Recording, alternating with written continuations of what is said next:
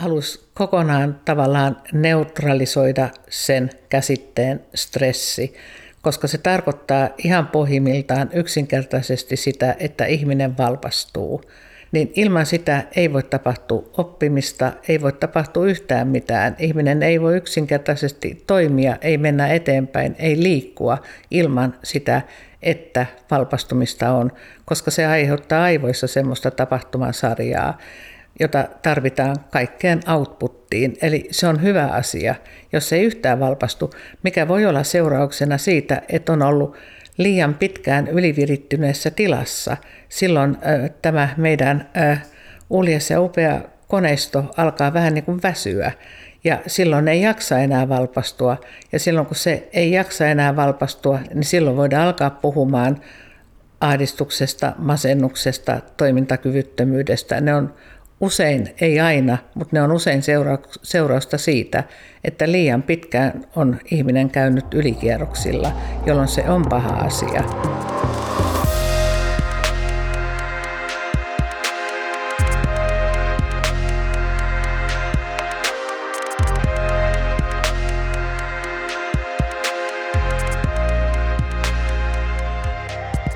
Oikein paljon tervetuloa arvon kuulijat Flow Akatemia podcastin pariin, jossa käsitellään suomalaisen työn, urheilun ja taiteen huipputekijöiden flow-kokemuksia, näkemyksiä, ajatuksia ja oppeja. Ja tuttuun tapaan täällä studiossa hosteinasi minä Jussi Venäläinen sekä Lauri Hegman.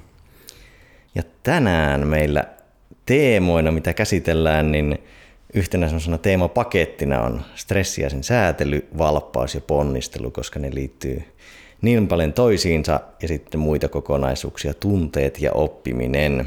Ja katsotaan, minne tämä keskustelu niistä kehkeytyy ja näistähän meillä meidän kanssa keskustelemassa professori Nina Sajaniemi. Tervetuloa. Kiitos.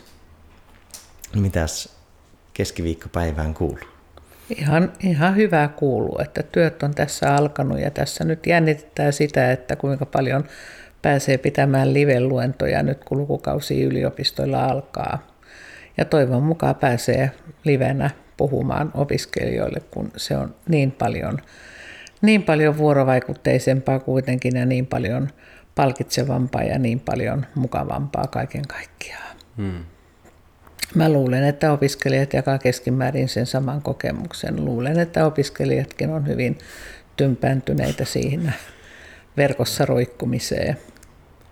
Niin, se on ehkä ollut semmoinen, että se on aluksi lähtenyt silleen, että onpas kivaa, kun voi olla kotona, kotona verkkarit jalassa, mutta sitten kun on sitä kuukaudesta ja alkaa mennä vuodesta toiseen, niin sitten tulee semmoinen hetki. Ja siihen ei koskaan saa sitä samaa samaa tuntumaa, koska siitä puuttuu kuitenkin kaikki se palaute, mitä tulee muusta kuin kielestä. Et siitä puuttuu kaikki ö, ele, ilme, äänensävy, kaikki semmoinen tärkeä tunne viestintään ja yhdessä olemiseen liittyvä kokemuksellisuus. Sitä ei saavuta netin kautta kuitenkaan hmm. ihan samalla tavalla. Kyllä. Joo, to- toivotaan, että päästään nyt tämmöisen niin kuin inhimillisempään kanssakäymiseen kasvavissa määrin. Kyllä. Ja myös näihin meidän päivän teemoihin liittyen itse olen huomannut, että on tietyllä tavalla kuormittavampaa olla myös etävuorovaikutuksia. Joutuu vähän niin kuin kaivaa sitä vuorovaikutuspalautetta enemmän ja olemaan tarkkaavaisempi. Joo, Ja sitten olen huomannut, joo. että varsinkin jos vaikka etävalmentaa, niin mä huomaan, että vaikka mä näen, siinä ei tavallaan tapahdu vuorovaikutusta, jos kellä ei ole kamera päällä, mutta sitten kun joutuu tavallaan niin kuin monitoroimaan, olemaan skarppina ja pitämään just siitä huolta, ettei se skarppius laske, vaikkei näe ketään, niin mä mm-hmm. huomaan, että mä oon itse etävalmennuksen jälkeen paljon kuormittuneempi kuin live-valmennuksien. Toi varmaan pitää täysin paikkansa. Hyvin tavoitan tämän tunnelman.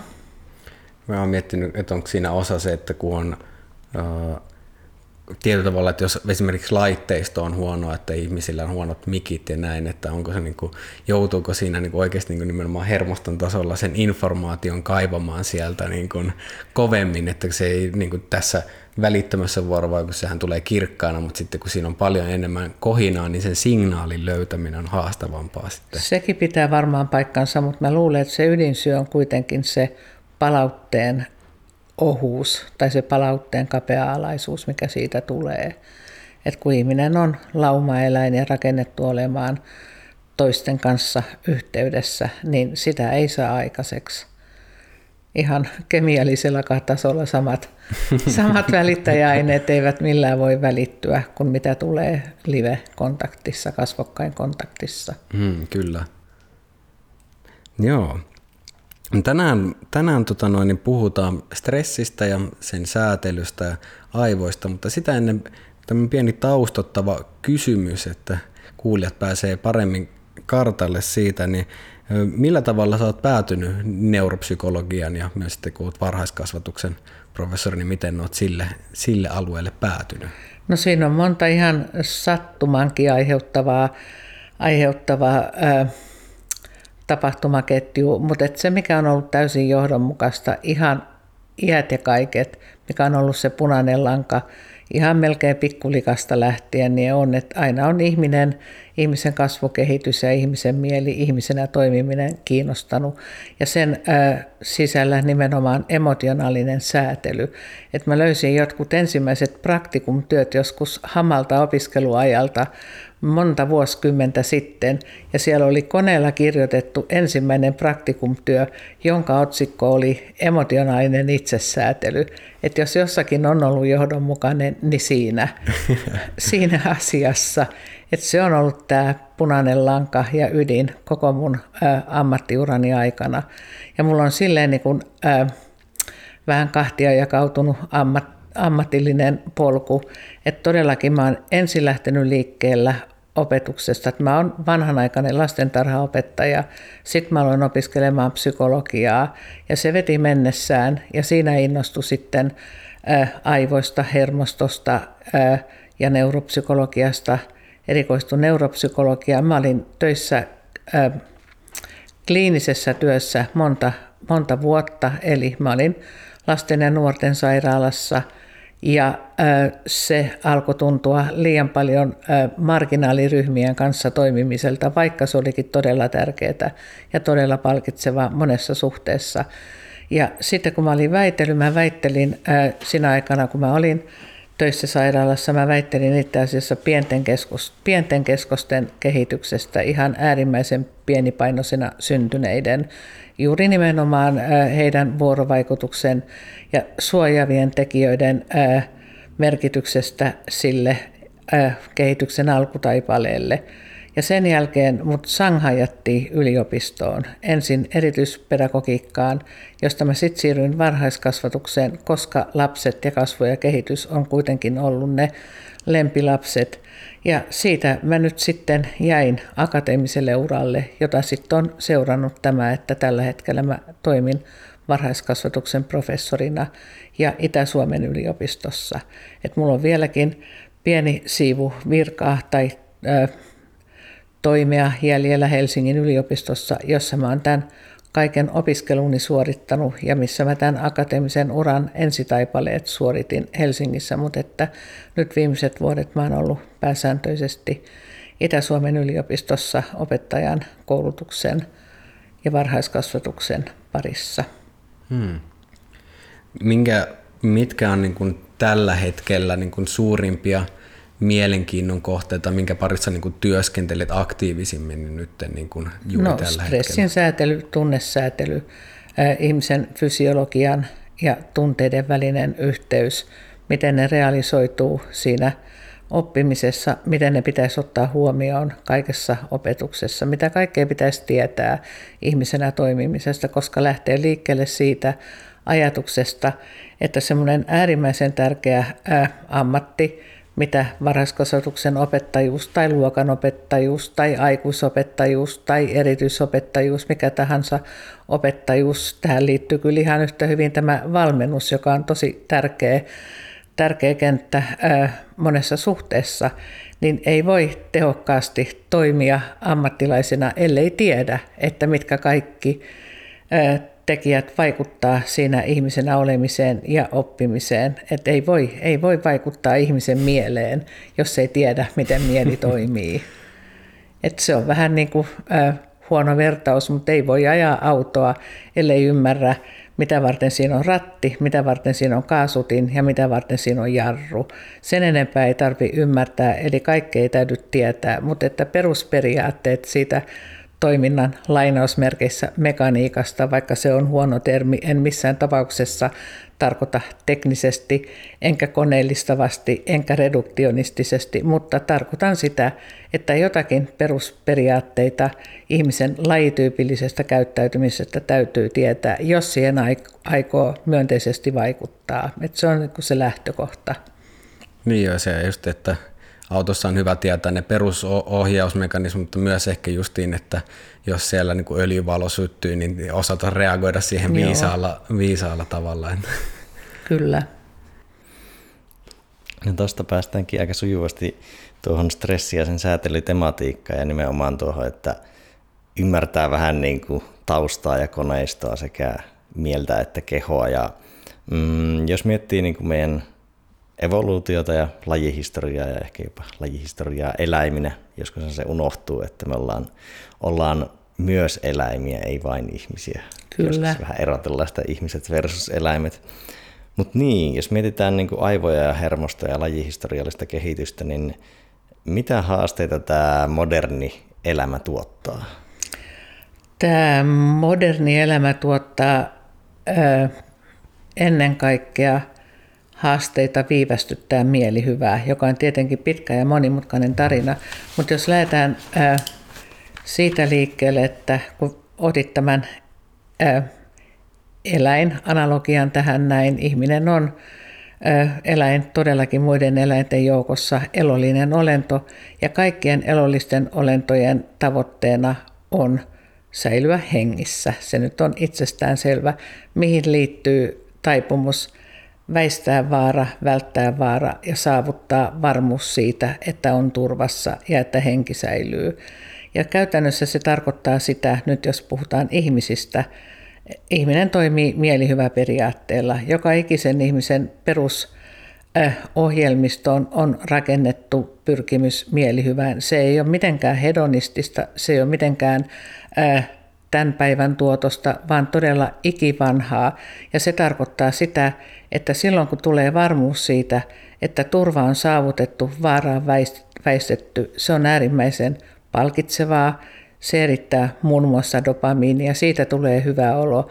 Ja silloin kun ö, joku heilauttaa tasapainoa, mikä tarkoittaa sitä, että apua jossakin saattaa olla jotakin ö, uutta, jotakin outoa, jotakin ennen kokematonta, jotakin mitä ei osaa, jotakin mitä ei ymmärrä, niin meidän biologia kokee sen kaiken uhaksi ja vaaraksi, jolloin ö, käynnistyy aktivaatio, jota voidaan kutsua valpastumisjärjestelmän aktivoitumiseksi, joka tarkoittaa sitä, että stressijärjestelmä aktivoituu. Siinä ei ole mitään pahaa. Se on edellytys sille, että toimintavalmius syttyy.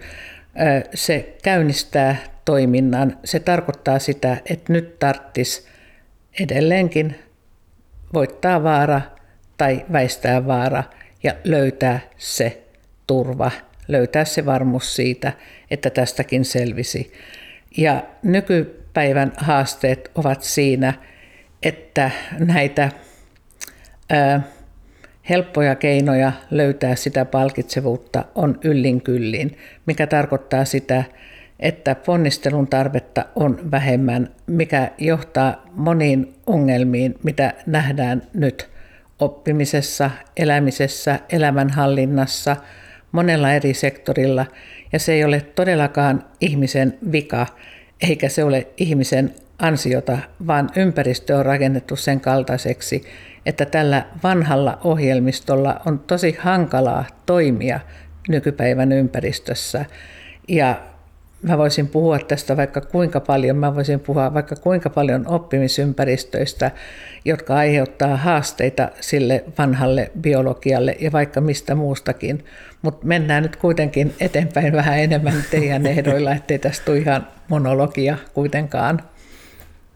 Ja se on tuo stressi ja siitä mielenkiintoinen, että mä itse miettinyt, että siinä on vähän semmoista kielellistä haastetta myös, että ihmiset on, niin kuin, ne puhuu kai, niin kuin, myös negatiivisesta stressistä puhutaan pelkästään stressinä. Ja sitten kun joskus vaikka tuo esille sitä, että flowhun päästäkseen täytyy ponnistella ja kokea stressiä, niin ihmiset ihmettelee jopa, että niin kuin, miksi stressiä, että eikö se ole paha asia. Niinpä, halus kokonaan tavallaan neutralisoida sen käsitteen stressi, koska se tarkoittaa ihan pohjimmiltaan yksinkertaisesti sitä, että ihminen valpastuu. Ja ilman sitä valpastumista, joka on tietenkin hyvin tunnettu ja hyvin tiedetty neurofysiologinen tapahtumasarja, niin ilman sitä ei voi tapahtua oppimista, ei voi tapahtua yhtään mitään. Ihminen ei voi yksinkertaisesti toimia, ei mennä eteenpäin, ei liikkua ilman sitä, että valpastumista on, koska se aiheuttaa aivoissa semmoista tapahtumasarjaa, jota tarvitaan kaikkeen outputtiin. Eli se on hyvä asia, jos ei yhtään valpastu, mikä voi olla seurauksena siitä, että on ollut liian pitkään ylivirittyneessä tilassa. Silloin äh, tämä meidän äh, uljas ja upea koneisto alkaa vähän niin kuin väsyä. Ja silloin ei jaksa enää valpastua. Ja silloin kun se ei jaksa enää valpastua, tavallaan äh, äh, trendi on ollut käynnissä liian pitkään, niin silloin voidaan alkaa puhumaan ahdistuksesta, masennuksesta, toimintakyvyttömyydestä. Ne on usein, ei aina, mutta ne on usein seurausta siitä, että liian pitkään on ihminen käynyt ylikierroksilla, jolloin se on paha asia. Itse asiassa, no joo, tavallaan semmoinen jaottelu toksiseen stressiin. Itse on alkanut varovasti enemmän ja enemmän ehkä käyttää nimitystä toksinen stressi, joka ei sekään ole kyllä ihan onnistunut käsite, mutta se kuitenkin tarkoittaa sitä jatkuvassa taistelepakene tilassa olemista, jatkuvassa ylivirittyneisyyden tilassa olemista, josta ihminen ei enää itse pääse irti, mutta se on pitkään jatkuneen tapahtumasarjan tuotosta. Et ihan tavallisessa keskimääräisessä elämässä se on ihan hyvä että valpastuu. Ja nyt jos ajatellaan oppimista ja sitä, että tulee uusia haasteita nyt vaikka siellä koulumaailmassa tai varhaiskasvatuksen maailmassa, kun tulee se hetki, että ihan ei ymmärräkään, ihan ei osakaan, ihan ei nyt niin kuin menekään niin kuin Strömsössä, niin silloin olo muuttuu, tulee pikkasen epämukava olo. Ja silloin kun tulee pikkasen epämukava olo, niin se tarkoittaa sitä, että nyt tämä valpastumisjärjestelmä on käynnistynyt ja jotain tarvitsisi tehdä. Ja nyt ongelmana on se, että tavallaan se liian monella ö, keskenkasvuisella helposti pysähtyy siihen, että saadaankin nopeasti ratkaisu aikaiseksi, päästään nopeasti siihen palkitsevuuden tilaan, jolloin se aikajänne ei kasva ollenkaan, jolloin se pitkäjänteisyys ei kasva. Että tavallaan tämä nykyinen systeemi ja ää, nykyisin vallissa, vallassa olevat toimintatavat liian helposti suosii semmoista lyhytjänteistä, nopeatempoista, ää, vaihtelevaa toimintaa. Ja se on tavallaan niin kuin vastaan sitä sisun ja sitkeyden kasvamista, mitä tarvitaan kyllä kaikessa. Nyt jos mä ajattelen valmennusta, joka on kiinnostavaa ja hyviä suorituksia, niin nehän edellyttää sitä, että todellakin jaksaa kestää epämukavuutta. Ja se epämukavuuden sietäminen on tosi vaikeaa ihmisille. Ja sitä pitäisi harjoitella ää, alusta lähtien, tai sille pitää antaa mahdollisuus – mutta kun me eletään vähän niin semmoisessa positiivisessa pöhinässä, että kaiken pitäisi olla niin hirveän positiivista. Mä oon tullut, kun mä sanon alussa, että mä saatan olla pikkasen keretti, kerettiläinen, niin siinä suhteessa olen, että pikkasen aina nousee omat, omat tota, niskakarvat pystyyn silloin, kun aletaan puhumaan positiivisesta pedagogiikasta, positiivisesta psykologiasta nyt, ne jotka kuuntelee tätä podcastia, niin varmaan ajattelee ja sulkee jo korvansa, mutta se on yksi ongelma, kun ei pelkästään niin positiivisen kautta päästä eteenpäin, koska ihmisessä on ne kaksi puolta. Totta kai tarvitaan positiivisuutta ja totta kai tarvitaan palkitsevuutta, mutta tarvitaan myös sitä sitkoa. Ja se sitko ei kehity muuta kuin sen kautta, että on sopiva määrä epämukavuutta, jonka vallitessa jaksaa toimia ja jaksaa pyrkiä eteenpäin. Ja tämä on niin kuin ytimessä tämä juttu. Ja, ja tota, äh, tässä pitäisi niin kuin, äh, oikeastaan hahmottaa vähintään kahden eri, eri tason kautta tätä monimutkaista äh, vyyhtiä, mikä ihminen on. Toinen on se ihan perusfysiologinen taso, että mehän ollaan hyvin kehollisia. Nämä valpastumiset, nämä, joita sitten voidaan jossakin vaiheessa alkaa, alkaa tota, äh, kuvata tunnekielellä, mutta kaiken pohjana on kehollisuus ja kaiken pohjana on se fysiologia, että kun mitä tahansa tapahtuu, me reagoidaan siihen fysiologialla. Se lähtee kehosta, se tuntuu kehossa ja äh, sille me ei oikeastaan voida mitään. Et se elää omaa elämäänsä. Meidän fysiologia elää tietyllä äh, tai tietyssä mielessä omaa elämäänsä ihan koko aika. Ja se, mihin me voidaan vaikuttaa ja mitä vaikka niin kuin tunnekasvatus tai tunnetaidot tai tämän sitkon kehittyminen edellyttää, niin on se, että ihminen rakentaa erilaisia tunnesuhteita niihin fysiologisiin tiloihin. Että jos esimerkiksi niin kuin säikähtää tai tulee semmoinen erittäin epämukava olo, joka voidaan käsitteellistää peloksi, niin äh, sille ololle ei mahda mitään. Että jos pelottaa, niin sitten pelottaa. Ja siihen on joku syy, mikä ei välttämättä ole niin kauhean niin kuin mielenkiintoista, mikä se syy on, koska riippuu niin monesta tekijästä, mutta kun tulee pelko, joka on epämukava, siitä varmaan kaikki on ihan samaa mieltä, niin siihen rakennetaan tunnesuhde, joka tunnesuhde voi olla se loppupeleissä, että alkaa niin pelätä pelkoa. että kun tulee niin semmoinen hyvin epämukava olo, niin sitten ahdistuu siitä olosta, koska ajattelee, että tämä olo on jollakin tavalla kauhean vaarallinen tai tämä olo johtaa johonkin hirveän haitalliseen lopputulokseen tai tämä olo on joku, joka aiheuttaa muissa epämukavia tuntemuksia ja se on haitallinen tunnesuhde. Jos se tunnesuhde rakentuu semmoiseksi, että no, nyt ottaa pannuun ja nyt on tosi inhottava olo tai nyt mua hirveästi pelottaa ja pysähtyykin hetkiseksi tavallaan tekemään sinun kaupat sen olon kanssa.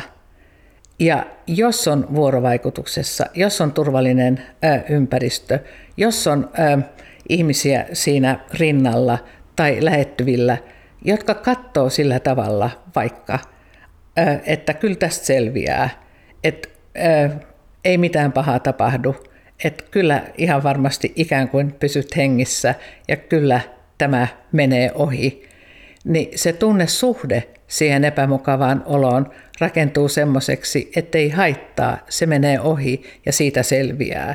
Ja tämä on se ydin kasvatuksessa, opetuksessa, vuorovaikutuksessa, ää, elämänkaaren aikana, minkälaiseksi ne tunnesuhteet niihin oloihin, joihin oikeasti ei voi vaikuttaa, koska ne liittyy niin monimutkaisiin asioihin, jotka on meidän ulkopuolella tai jotka on meidän ajatuksissa. Että ihminen tietenkin helposti hirttäytyy kiinni joihinkin vanhoihin ajatusmalleihin, jotka niin kuin aiheuttaa niitä oloja, joihin voidaan sitten eri tavoilla vaikuttaa. Mutta lähtökohta, että ne epämukavat olot, joita itse asiassa on enemmän, koska se on evoluution kannalta ollut mielekästä tavallaan reagoida enemmän sille varautuneesti, pelokkaasti, varuillaan ollen, koska se on ollut hengissä säilymisen kannalta järkevämpää kuin suin päin syöksy, syöksyä tilanteisiin kuin tilanteisiin. Eli se on ihan hyvä. Ja, ja tota, ne pitäisi vaan hyväksyä. Mutta kun ihminen helposti kavahtaa niitä, kun ne ei tunnu mukavilta, ja sitten kun me eletään positiivisessa pöhinässä, niin ajatellaan, että niitä pitäisi väistää mahdollisimman täydellisesti.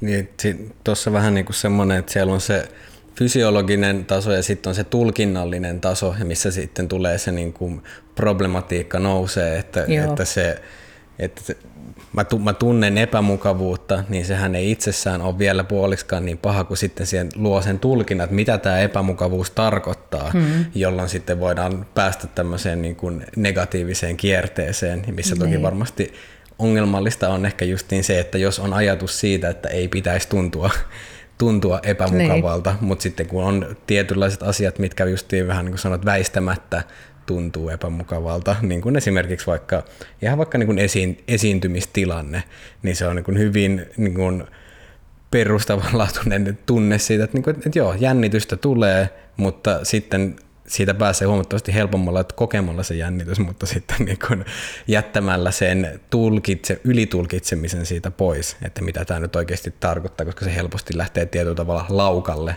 Niin, ja sitten jos ajattelee sitä esiintymisjännitystä ja ihmisiä, jotka karttaa esiintymisiä tai karttaa muita ihmisiä tai karttaa suuria joukkoja tai väistää, väistää tilanteita, jossa joutuu ottamaan kantaa tai sanomaan jotakin tai pitämään esitelmän koulussa tai pitämään luentoja, mitä tahansa, niin jos se alkaa karttamaan niitä, niin se liittyy juuri tähän ö, epäoptimaaliseen tunnesuhteeseen, koska sitten jos se on ö, silleen ö, tukeva se tunnesuhde, niin sitten ajattelee, että sehän on ihan hyvä, että mua nyt jännittää, koska sehän tarkoittaa sitä, että nyt on virtaa, että nyt mussa on virtaa, että tämän virran voimalla päästään eteenpäin. Koska itse asiassa melkein kaikkia jännittää, mutta ne, jotka on tottunut elämään sen jännityksen kanssa, niin se ei nimenomaan pääse laukalle. Eli tavallaan ihminen ei ajaudu tunnekaappauksen valtaan, eli ihminen pysyy säädeltynä. Eli ihminen saa ohjattua sitä omaa toimintaansa, koska silloin kun se tunnekaappaus tai tämä oli hyvä ilmaus, tämä laukalle lähteminen käynnistyy, niin sehän tarkoittaa sitä, että meidän etuotsalohkot menettävät tämän ohjausotteensa, jolloin me ajaudutaan syvään biologisen toiminnan tilaan, joka syvä biologisen toiminnan tila tarkoittaa sitä, että nyt äkkiä pois, nyt nopeasti jonnekin ö, pakoon tai sitten, että reagoidaan ö, toisella tavalla, eli aletaan taistelemaan, mikä ei tietenkään tämmöisissä ahdistusjännitystilanteissa ole useinkaan se käynnistyvä toimintamalli, vaan se on pikemminkin se äkkiä pakoon pää pensaaseen tapa joka vahvistaa itseään, koska meidän aivot oppii, tämäkin on yksi tämmöinen niin ikivanha perustotus ihan kaikilla olioilla, jotka jotakin oppivat, että mitä useammin jotain tehdään, sitä varmemmin se vakiintuu tavaksi ja tottumukseksi. Että jos tottuu pakenemaan, oppii pakenemaan ja pakenee sitten matalalla kynnyksellä kaikista tilanteista, jotka aiheuttaa esimerkiksi epämukavuuden nousua vaikka tämän jännityksen käsitteellä. Ja sehän mm. on pahaa. Tuosta, tuosta tota noin, niin pitää heittää ajatus nyt, kun tuli, tuli mieleen, että tietyllä tavalla eikö niin kuin valpastumiseen liity jonkinlainen – niin kuin viesti siitä, että nyt on jotain olennaista, mihin, mihin tulee kiinnittää huomiota. Ja niin kuin tuli mieleen, niin kuin, että jos me ollaan jatkuvassa ylivalpastumisen tilassa, niin sitten lopulta se meidän kun ylikuormitutaan, niin meidän se kapasiteetti löytää se, että mikä enää onkaan olennaista, niin kuin heikkenee sen myötä, että se järjestelmä ei toimi enää niin kuin normaalilla tavalla. Joo, tai silloin ollaan varmaankin siinä tilanteessa, mistä mä alussa puhuin, että väsyy, että mikään ei sitten enää valpastuta, koska ää, periaatteessa sehän menee niin, että kaikki asiat, mihin ei olla niin sanotusti habittuoitu, niin valpastuttaa. Eli muutokset, muutokset ärsykeympäristössä, koska se meidän biologinen perusviritys ei sillä hetkellä tee tulkintoja. Se näkee vaan, että muutos, jossakin tapahtuu muutos, olo heilahtaa, valpastuminen, ää, ää, valpastumisjärjestelmä käynnistyy. Ja se muutos voi olla periaatteessa myös sellainen, joka aika nopeasti tulee havaituksi positiiviseksi.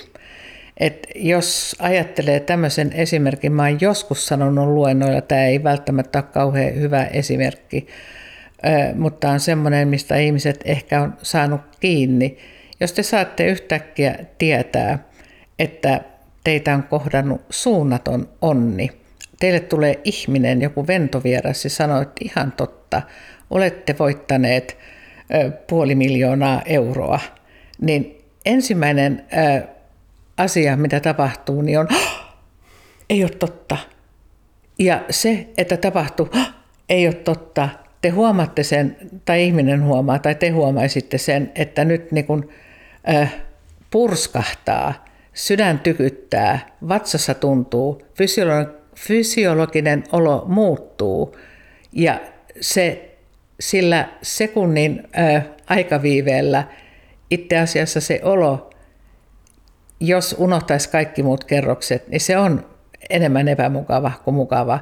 Mutta tietenkin sitten kun nopeasti tulee se tietoisuus ja se tajunta, että tämähän onkin ihan hirveän hyvä juttu, niin sitten tulee tämä suunnaton, siis niin kuin ilon vyöry, mikä on myös kehollinen. Mutta se ensimmäinen hetki, kun jotain tosi yllättävää tapahtuu, tosi äkillistä tapahtuu, niin se ihan pohjareaktio on se hetkellinen valpostuminen, joka pohjimmiltaan tuntuu aina sillä hetkellä epämukavalta, mutta kun se voi mennä ihan hirveän nopeasti ohi, jos se valpastumisen aiheuttaja onkin joku hyvin myönteinen asia. Saatte sitä kiinni siitä, mm, mitä mä ajan takaa. Ja aika helposti opiskelijatkin saa kiinni siitä, että mitä tämä tarkoittaa. Ja se on myös semmoinen asia, mitä joskus sanoo, että mitä voi käyttää ihan hyödykset, jos niin kun, ää, oppilaat vaikka alkaa puutumaan tai lapset alkaa puutumaan ja todellakin niin pitkästymään, niin silloin, jos opettaja tekee hetkellisesti jotakin yllättävää, kerran mä sanoin opiskelijoille, jos ette mitään muuta keksi, niin laulakaa vaikka maamme laulu tai alkakaa laulaa, niin kyllä valpastumisilmiö niin kuin leviää. Ja silloin kun se syttyy se valpastuminen, niin silloin kannattaa niin kuin, äh, tarttua kiinni ja ohjata sitä tarkkaavuutta ja ohjata sitä toimintaa sitten taas äh, siihen tavoitteen mukaiseen suuntaan. Että tavallaan se valpastuminen on kaiken lähtökohta ja kaikki muutokset, kaikki yllättävät asiat, onko ne hyviä tai pahoja, niin saa aikaiseksi sen valpastumisen. Tästä pomppas mieleen semmoinen, että tavallaan silloin kun meidän sensemaking ei ole vielä tilanteen tasalla. Et silloin kun ei tiedetä, mitä tapahtuu tai miten tämä pitäisi hahmottaa, mm-hmm. niin se käytännössä nostaisi niin kuin noradrenaliinia, adrenaliinia, kortisolia. Ja vasta tavallaan, kun on sensmeikattu, mm-hmm. niin sitten vasta pystyisi tulemaan enemmän niin kuin vaikka serotoniinia sitä onnellista tapahtumasta tai epäonnellisesta tapahtumasta ehkä ei niin paljon serotoniinia. Mutta Joo. tai sitten joku voisi miettiä joku äkillinen hali, niin kyllä sekin säikäyttää, mutta se oksitosiini tulee ehkä myöhemmin riippuen, riippuen joo, halikontekstista. Joo, joo. Tämä on hirveän tärkeä asia, tämä äh, sense making tai ihmisen mielen äh, tavoitteena, jatkuvana tavoitteena ihan sieltä ensihetkistä lähtien on todellakin niin kuin saada tolkku siitä, mitä tapahtuu. Ja silloin kun saa tolkun, eli make sense. Se on hirveän hankala käsite, koska sille ei ole mitään järkevää suomenkielistä ilmausta muuta kuin tolkku. Että kun tulee niin kun, tolkun käsitys siitä, missä mennään, niin sehän on äärimmäisen palkitsevaa. Ja itse asiassa se tarve saada tolkkua, niin sehän on hirveän, no se on ihan lähtökohtainen, ja se on tämmöinen asia, mikä pitäisi ottaa kamalan siis niin kuin huolellisesti huomioon kaikissa mahdollisissa asioissa, koska jos ajatellaan, jos mennään nyt niin monimutkaiselle tasolle, tasolle ja aletaan puhumaan vaikka stereotypioista ja niiden vahvistumisesta, niin nehän on epätoivoisia yrityksiä saada tolkkua asioista, joiden kanssa ei ole kauhean sinut. Ja siitä voi olla hirveän vaarallisia ilmentymiä siitä tarpeesta, joka on inhimillinen ja peruslähtökohtainen, eli ymmärtää, mitä, käsit, mitä ympäristössä tapahtuu. Ja sen takia se vuorovaikutus ja yhdessä oleminen on niin äärimmäisen tärkeää, koska aikuisten tehtävänä on auttaa lapsia saamaan tolkku asioista. Ja sitten kun lapset saa tolkun, ne ymmärtää, että hyvänen aika, näinhän tämä menee.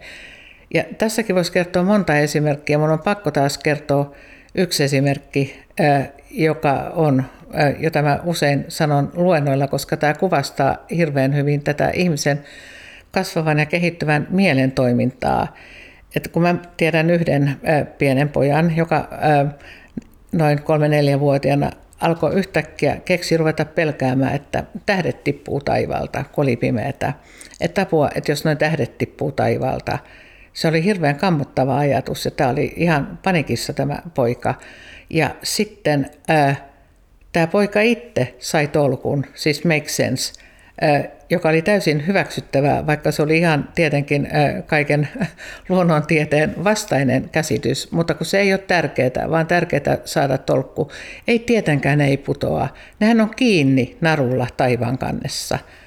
Ja, ja hän rauhoittui saman tien koska hän sai ymmärryksen siitä ja sai itselleen niin rakennettua uudestaan sen turvan sen kautta, että hänen maailmassaan, pienen pojan maailmassa, joka ei voikaan ymmärtää isoja asioita, niin löytyi järjestys ja löytyi, löytyi tämä make sense asia. Ja ei mitään pelkoa, kyllä, kyllä se totuus siitä ennen pitkään sitten valkenee, että eihän se nyt niin mene.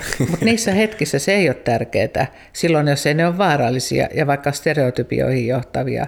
Mutta se making sense, se on palkitsevaa, se on todella palkitsevaa ja silloin tulee hirveän hyvä olo.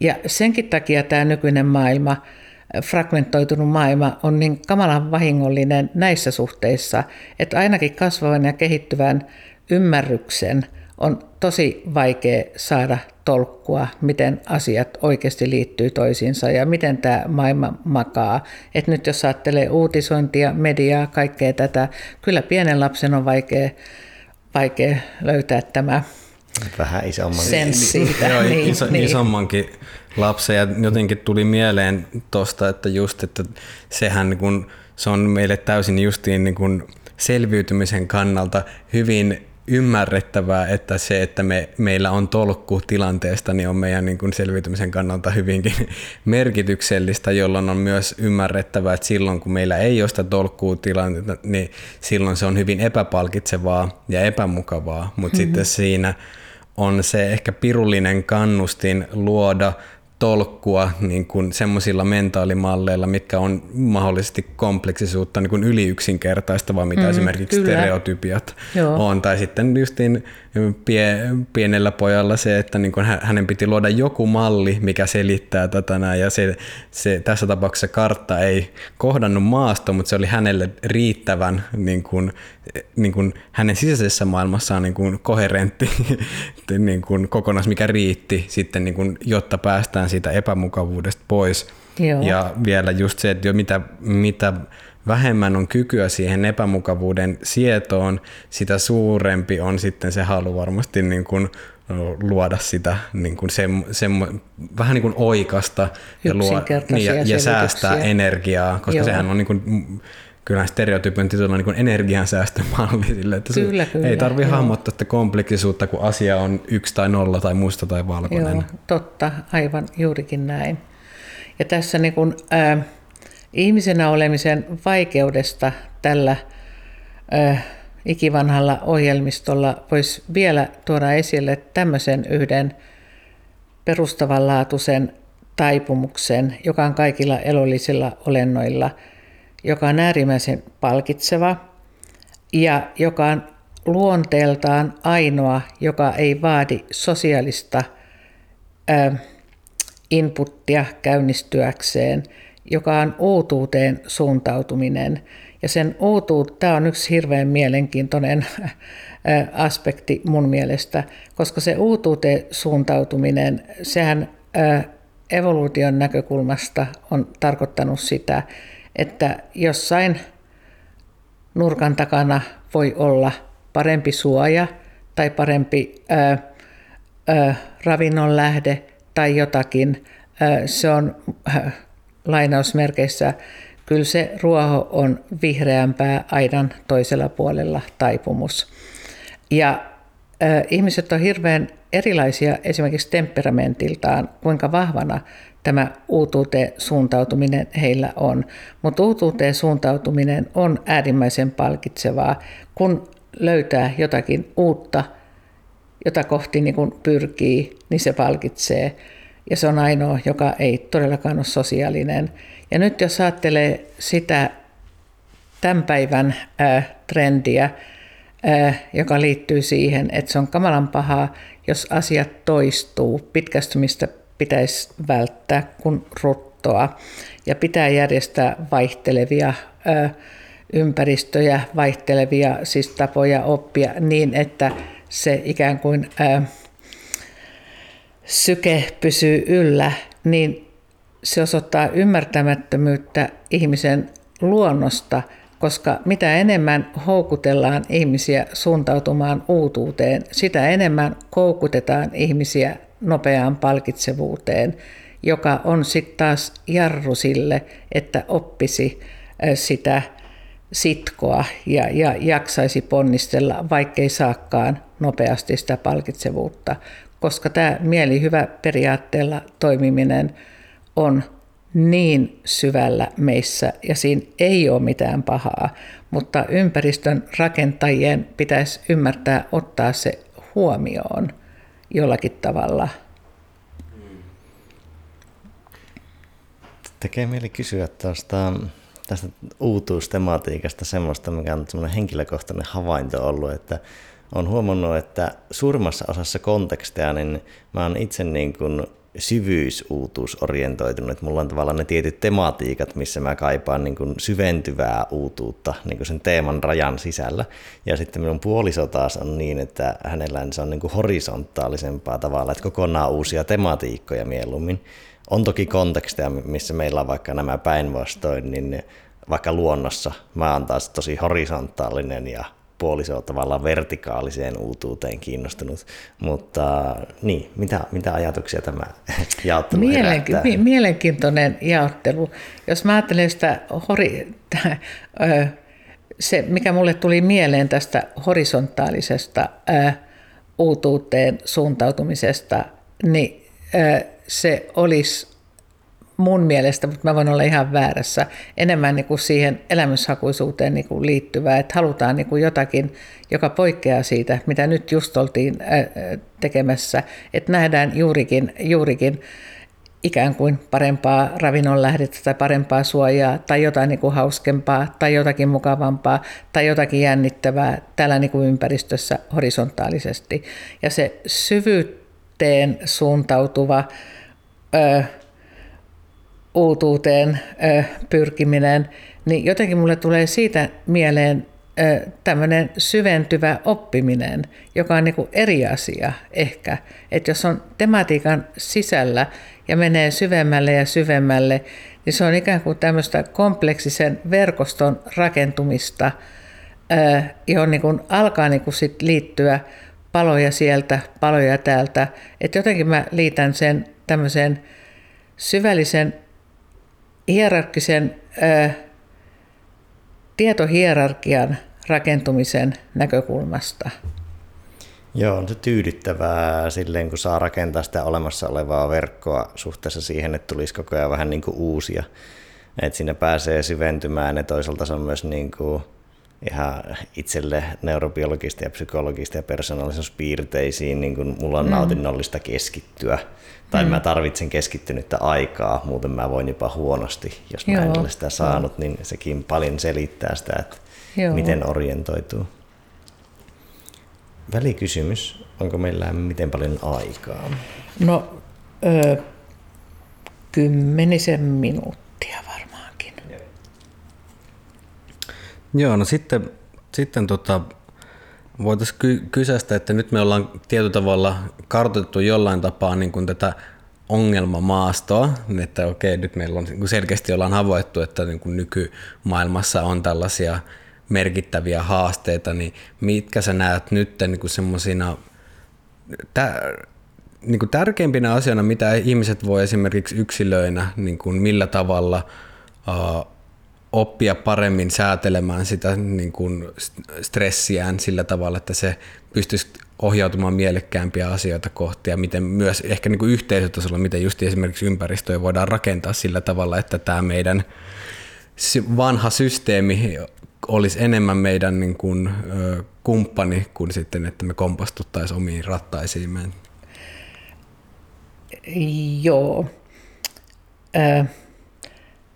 Tämä on hyvin monimutkainen asia tietenkin, koska mä yritän koko ajan varoa, ettei tule semmoista käsitystä, mikä helposti tulee ja joka liittyy nyt tähän ää,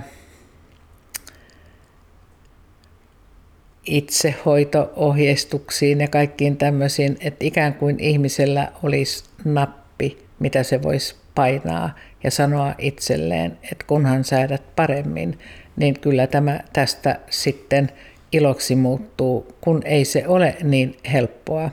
Jos ajattelee yksilön näkökulmasta, niin varmaan se ää, armollisuus on kaiken lähtökohta ja se hyväksyminen, että että jos, jos ottaa päähän, jos on suru, jos on murhe, jos on epäonnistuminen, jos on tapahtunut jotakin tosi ikävää, tai jos on nyt jollakin tavalla ö, situationaalisia tekijöitä, jotka on ihan sittejä, niin ei ne siitä mihinkään muutu, vaikka ajattelisi kuinka positiivisesti. Öö, joka tarkoittaa sit sitä, että pitää hyväksyä ja antaa lupa sille, että ottaa päähän. Ja se, mikä on tietenkin yksilön näkökulmasta tärkeä, mikä nyt sitten vaatii sitä, että on, ö, on olemassa joku joukko, johon kuuluu, siis on olemassa edes ajatuksissa ihmisiä, jotka kannattelee. Ja, ja tota, saada luottamusta siihen, että tämä menee ohi ja on olemassa asioita, jotka tuottavat iloa, jotka on oikeasti sitten mielihyvää tuottavia. Että tavallaan ne pitäisi osata erottaa toisistaan. Että silloin kun on harmi, niin siihen on joku syy. Ja sitä harmia ei kuulu puhua pois eikä kääntää positiiviseksi, mutta sen rinnalla on hyvä pitää mielessä tai sitten joku voi muistuttaa tai sitten riippuen omista voimavaroista nähdä ö, psyykkistä työtä ymmärtääkseen, että ei tämä elämä ole pelkästään tätä. Ja sitten jos ajattelee ympäristöä, niin sille ympäristö, koska jos ympäristö on kuormittava, että jos ajattelee vaikka koululaisia, joilla on pikkasen vaikea pysyä mukana niissä monimuotoisissa oppimistilanteissa, joita koulumaailma on täynnä ja jotka ylikuormittuvat, niin ei he itse pysty itseään säätämään, vaan sitten ympäristössä pitää ymmärtää rakentaa mahdollisuuksia toisenlaiseen opiskeluun. Mun mielestä olisi ihan hyvä, että ollaan niin kuin, ä, lapsilähtöisiä, mutta semmoinen aikuisjohtoisuuden lisääminen voisi olla ihan hyvä ratkaisu, koska aikuisen tehtävänä on tuottaa sitä turvallisuutta ja, ja taata se rauha tehdä asioita pitkäjänteisesti ja pysyä samassa asiassa pitkään. Että aina ei täydy tavallaan tuoda esille sitä vaihtelevuutta ja luottaa enemmän tarinointiin, luottaa enemmän siihen, että meillä on paljon enemmän ihmisiä, jotka tykkää puhua ja, ja ilmaista itseään, tuoda esille asioita. Siihen hän nyt ihmisiä ikään kuin monella tavalla kannustetaan, että on hyvä olla luova, on hyvä siis niin kuin olla rohkea, on hyvä tuoda esille asioita, on hyvä olla monipuolinen, on hyvä olla, olla verkostoitunut. Joo, on se hyvä, mutta on hirveän hyvä oppia kuuntelemaan, on hirveän hyvä oppia olemaan paikallaan ja antautua sille kuuntelemiselle, koska se ö, vahvistaa sitä säätelyä monella tavalla ja tuo sitä sisäistä voimaa – ja semmoista voisi olla paljon enemmän, voisi olla enemmän kuuntelemista ja, ja tota, vähemmän sitä soheltamista. Ja muutenkin, jos ajattelee, ja, ja sitten nämä, en ole fundamentalisti, enkä ihan dinosauruskaan, koska kyllä nämä somet ja digitaaliset ympäristöt itsekin, ja varsinkin nyt koronan takia niihin on joutunut tutustumaan, niissä on paljon hyvää.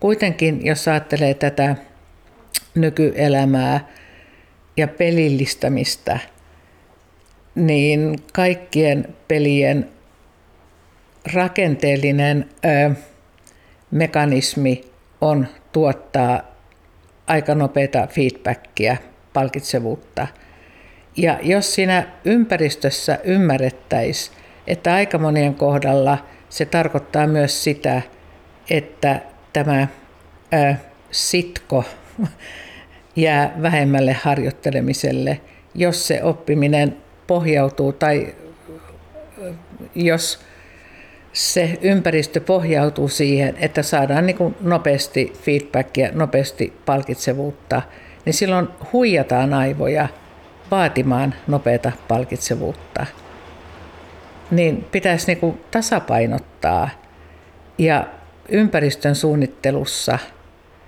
avoimet oppimisympäristöt ja akvaariotilat on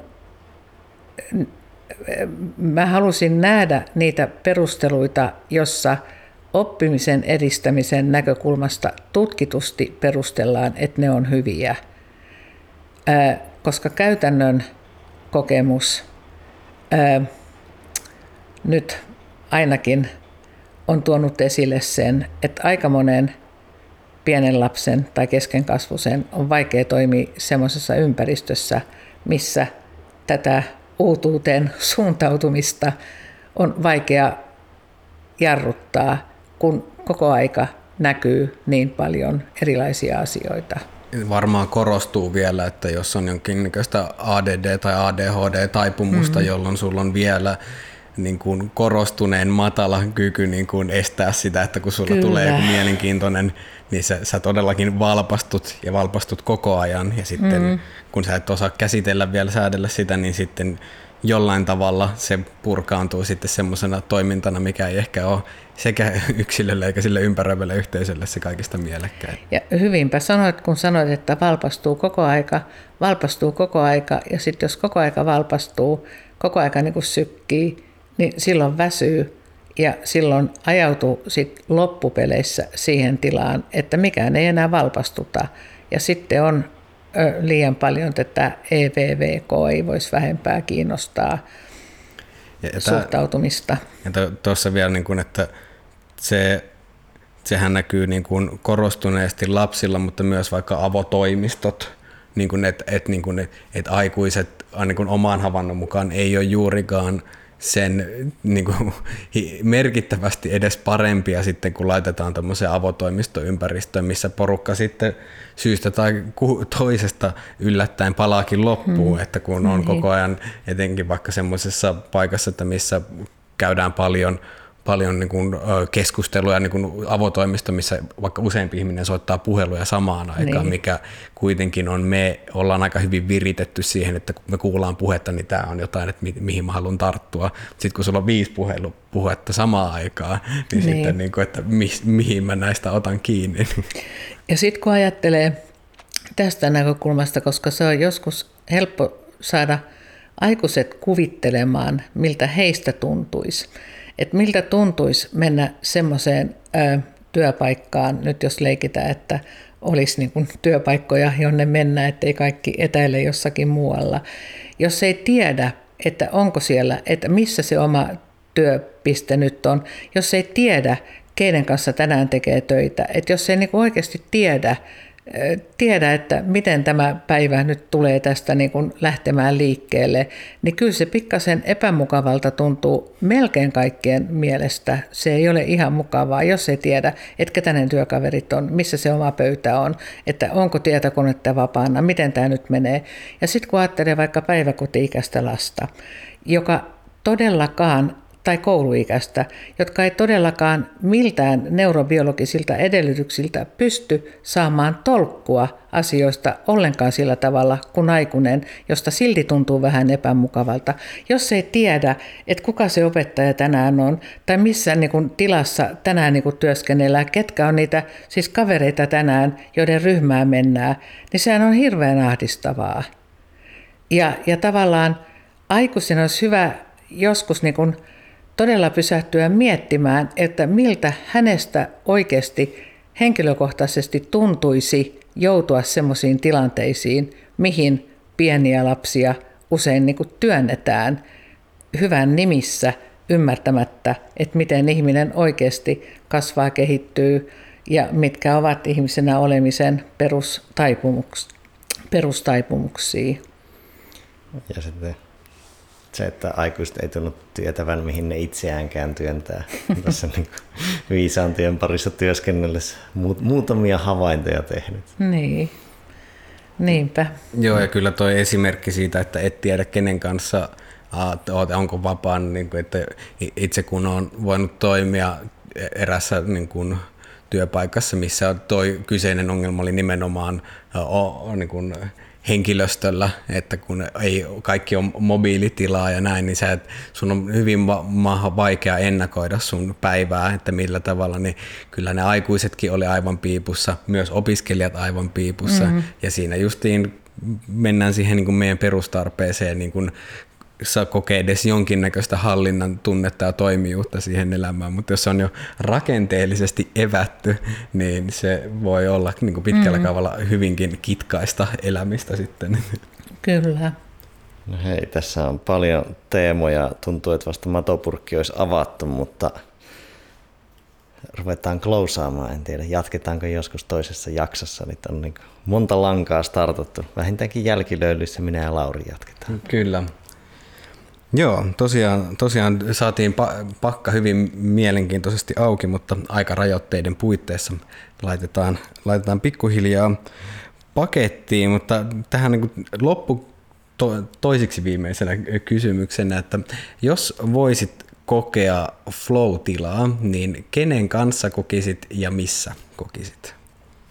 Ja mitä, minkä parissa? Kenen kanssa, minkä parissa? Onpas mielenkiintoinen kysymys. Öö,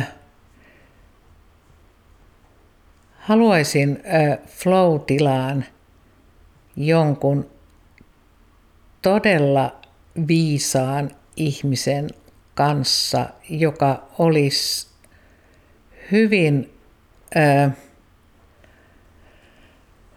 kompleksisesti rakentunut, jolla olisi kyky hahmottaa kokonaisuuksia, jolla olisi kyky nähdä, miten asiat liittyy toisiinsa, jolla olisi kyky saada tolkkua kompleksisista asioista ja ymmärtää, että minkään pirullisen ongelman ratkaisu ei voi olla yksi, siis niin kuin yhden asian ratkaisu, koska yhden asian ratkaiseminen vaikuttaa välillisesti niin moneen muuhun asiaan, jotka voi mennä ihan suohon sen jälkeen.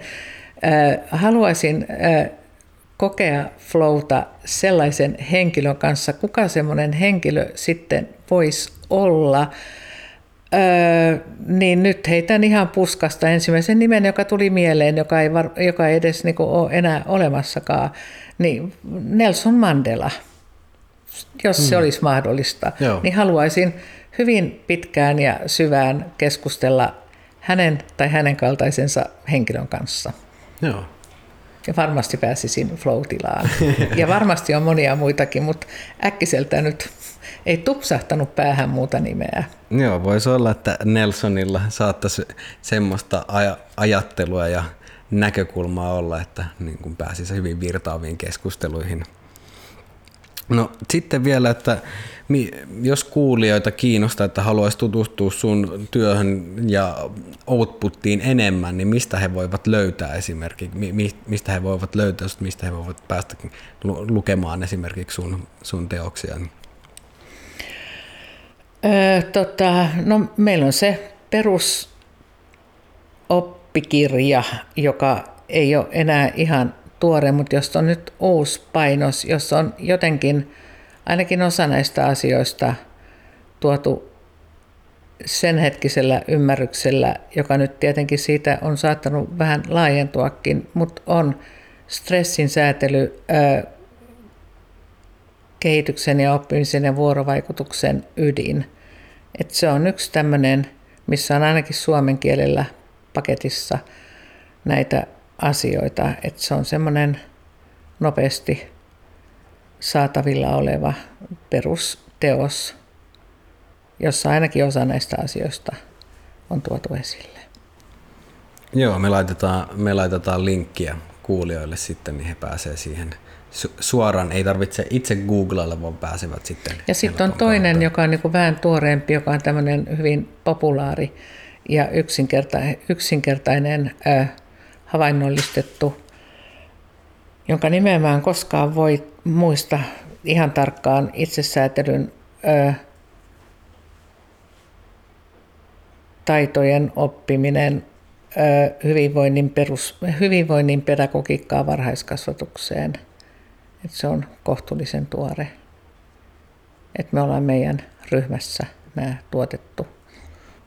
Joo, tähänkin tähänkin katsotaan se ta- tarkka nimi vielä ja Joo. Se, laitetaan tota noin, niin linkkiä kuulijoille sitten siihen.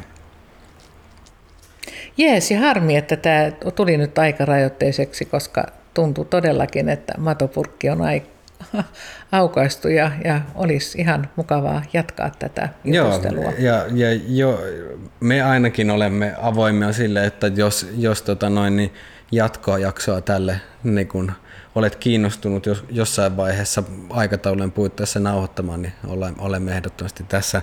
Saatiin vähän niin kuin paket, paket, niin kuin monta suuntaa avattua, niin niitähän voitaisiin syventää sitten. Joo, tämä oli ihan ö, palkitseva kokemus. No niin, loistavaa. Mutta hei, kiitos tosi paljon Niina, että lähdit mukaan tähän tota noin, podcastiin ja kiitos Jussi. Ja kiitos Lauri. Kiitos sinulle arvon kuulija, joka lähdit kanssamme tähän ja toivottavasti tämä on, tämä on kenties tuottanut sinulle jotain uutta ja toivottavasti myös hyvällä tavalla, terveellä tavalla palkitsevaa ja mahdollistaa te- tietä viisaampaan stressin säätelyyn. Mutta me laitamme tämän podcastin kiinni, joten kiitos ja kuulemiin.